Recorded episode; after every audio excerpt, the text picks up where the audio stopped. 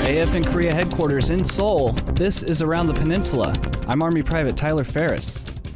Soldiers in today's Army come from all over the United States, and one leader in the 6th of the 37th Field Artillery Battalion has come a long way from his small town roots.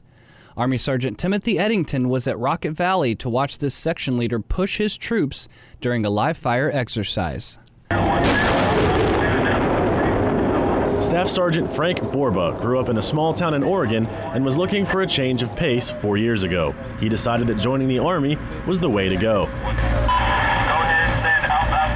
Borba found that change of pace as a section chief of a multiple launch rocket system. Keeping the new pace up, he took his team out to Rocket Range to train during a live fire exercise. It's definitely realistic training. I mean, we come out here and they're in the dirt, you know, they're in the terrain. It's, we replicate the conditions here hands down much better than you can do anywhere else. Borba's team has been in the field training for weeks, but that doesn't keep soldiers like Private First Class Daniel Basham from being ready to perform. It's a tiresome job, but this is what we love to do, and we're ready to do it. Borba and his team completed the exercise and are looking forward to their next challenge. Army Sergeant Timothy Eddington, Rocket Valley Range, Republic of Korea. The MLRS team consists of a driver, gunner, and section chief.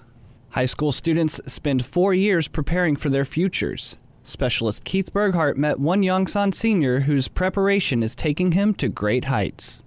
Wayne McGee might seem like an ordinary high school student and athlete in Yongsan, but Wayne is one of few students selected to attend the Air Force Academy, and his father, Colonel Lionel McGee, knows it's just one step closer to his lifelong dream. Wayne's wanted to be an Air Force pilot as long as I can remember. But the dream took more than wanting. The process into the academy was extensive. The Air Force Academy only provides a prestigious education to students with good moral character who excel at a high level of education and physical requirements.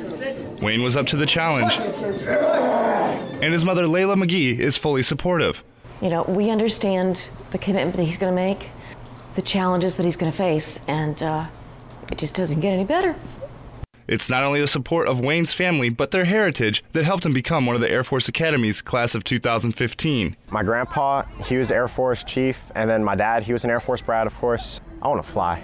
Specialist Keith Burkhart, Yongsan, Korea. Being accepted to the Air Force Academy provides a cost free education valued at more than $415,000.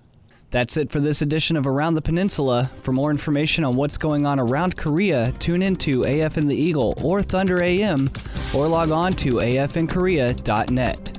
From Seoul, I'm Army Private Tyler Ferris.